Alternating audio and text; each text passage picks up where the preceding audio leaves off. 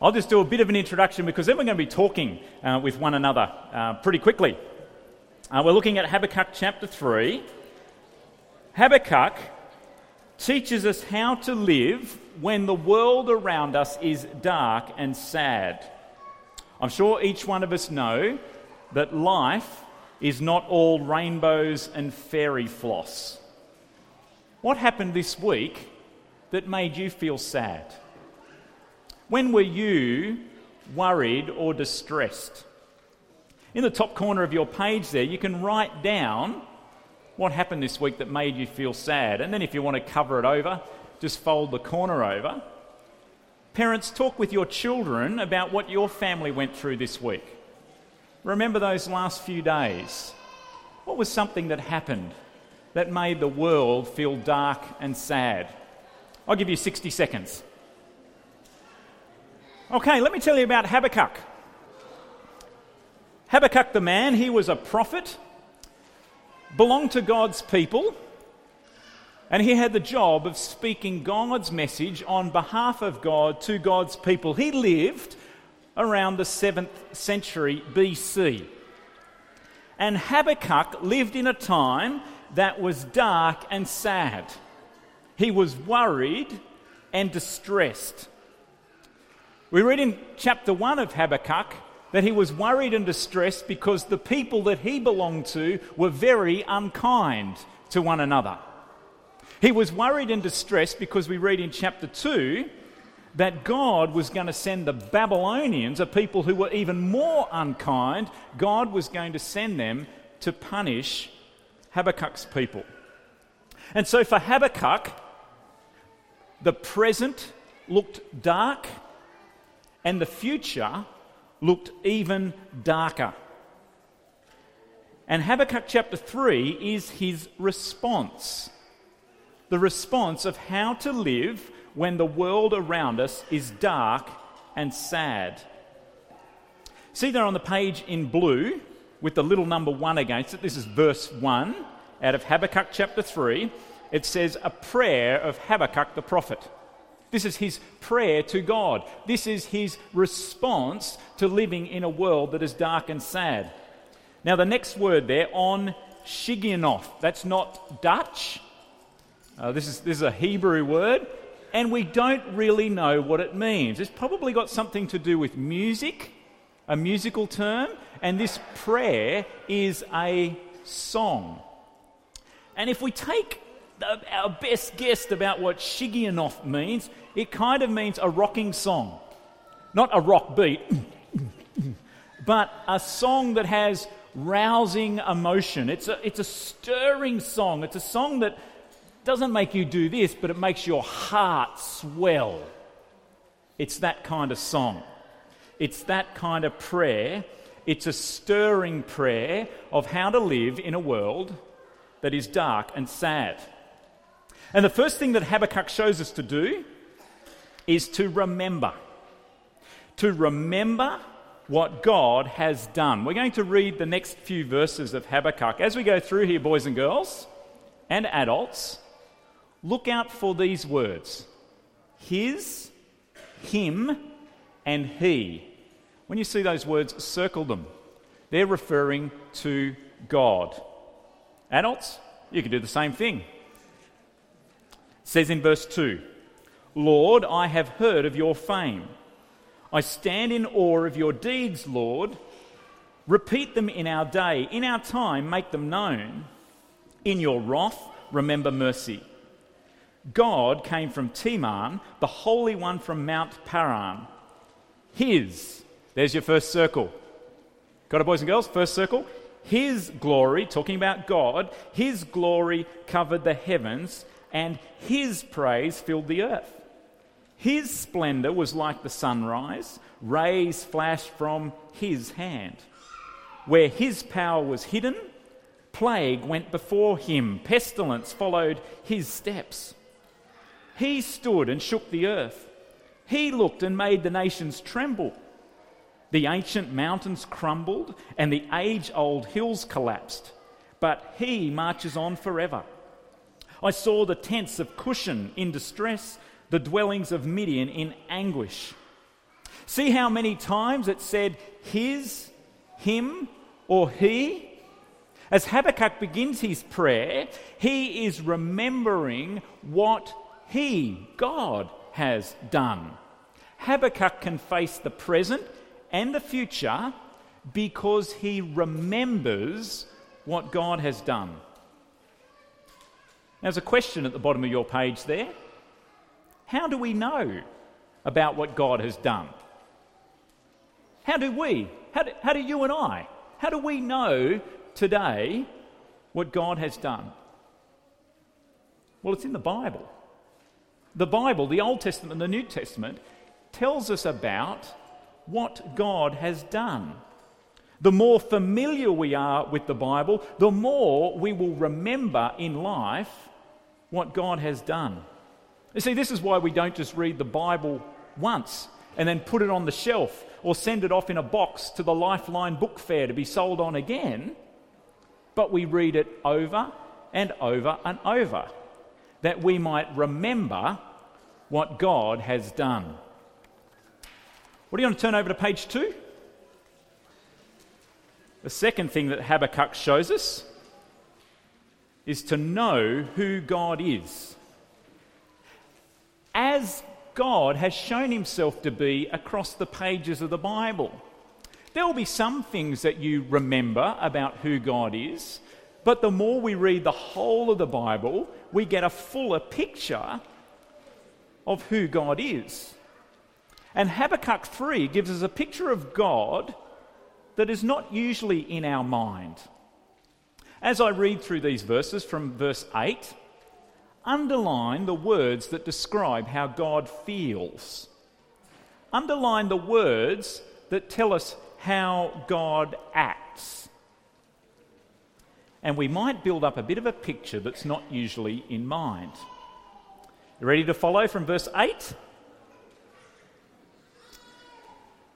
The first underline is in the first word, first sentence. Were you angry with the rivers, Lord? Was your wrath against the streams? Did you rage against the sea when you rode your horses and your chariots to victory? You uncovered your bow. You called for many arrows. You split the earth with rivers. The mountains saw you and writhed.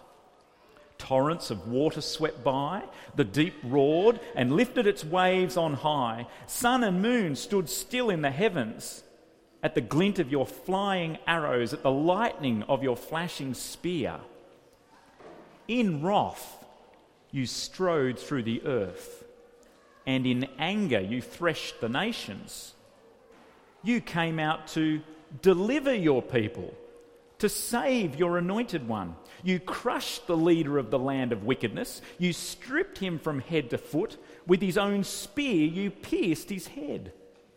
When his warriors stormed out to scatter us, gloating as though about to devour the wretched who were in hiding, you trampled the sea with your horses, churning the great waters.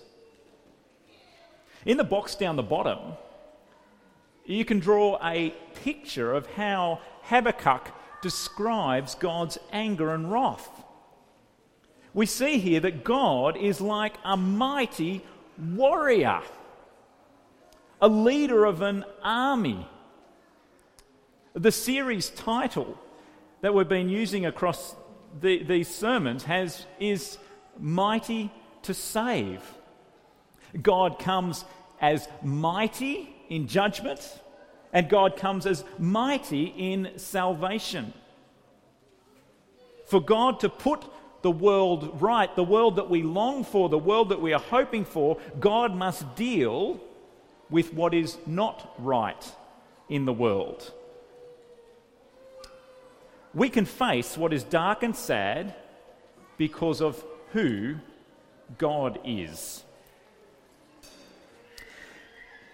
Now, how might Habakkuk have been feeling? Well, he tells us in verse 16 he's not feeling all calm and peaceful. See verse 16, we're now on page 3.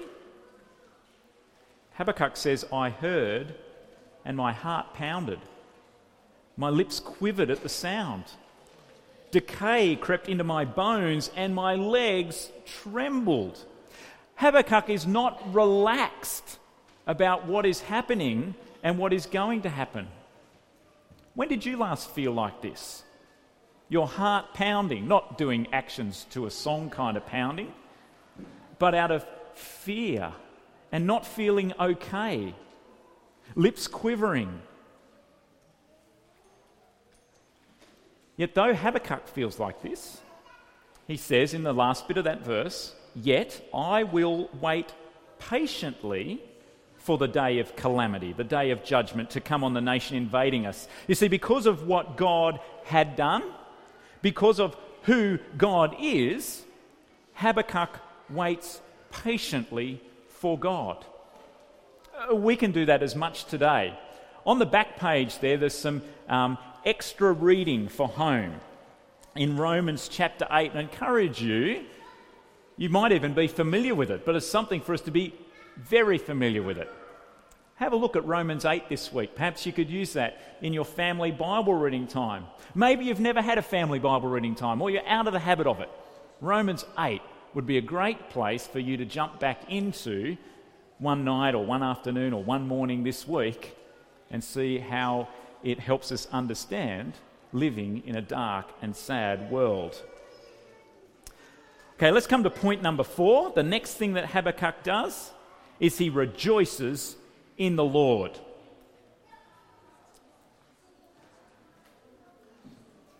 The mindset of waiting doesn't make the world right. See what's here in verse 17? Circle the words that are not or no.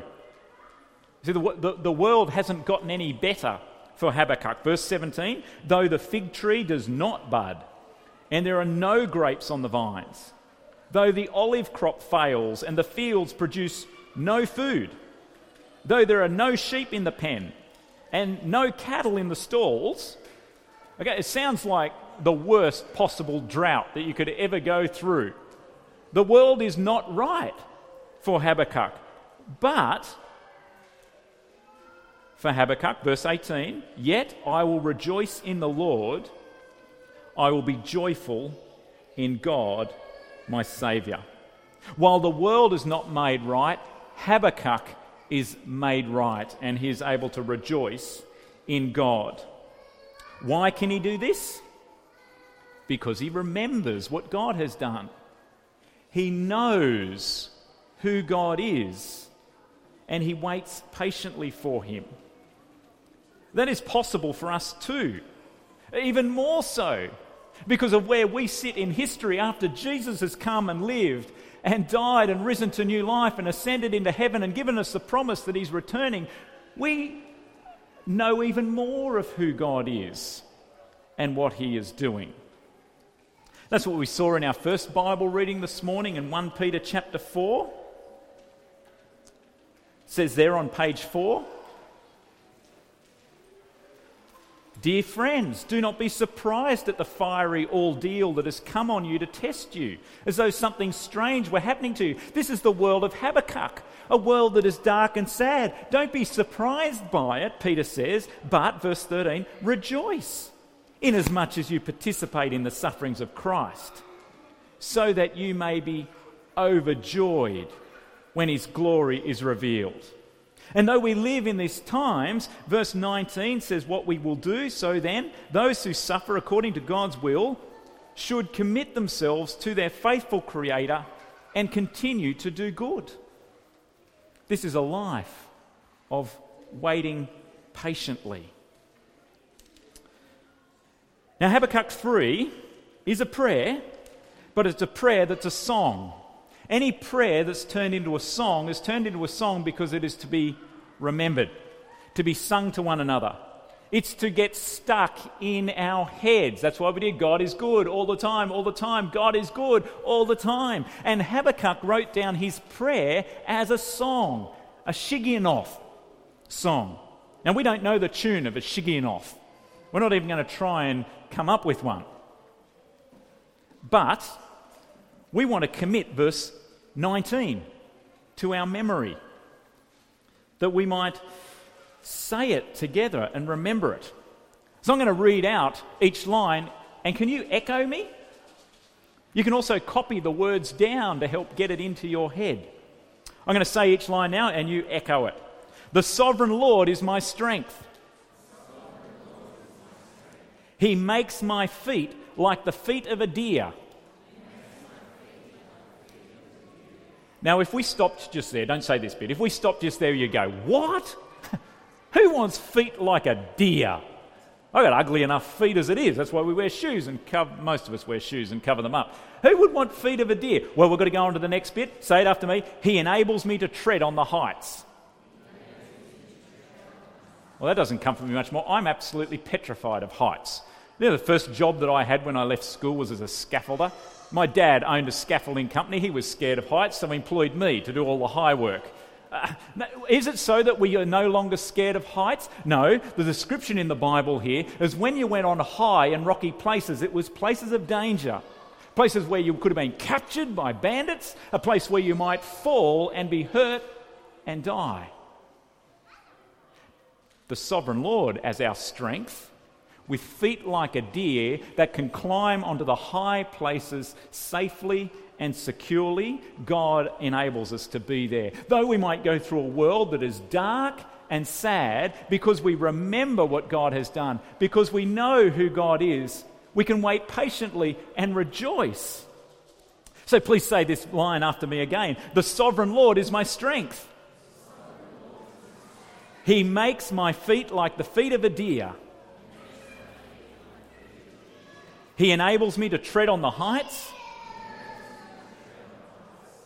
Habakkuk 3:19.